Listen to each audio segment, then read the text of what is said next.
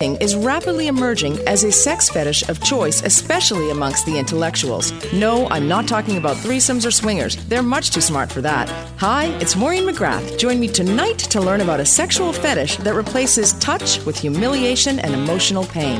The Sunday Night Sex Show, tonight at 8 on News Talk 980 CKNW.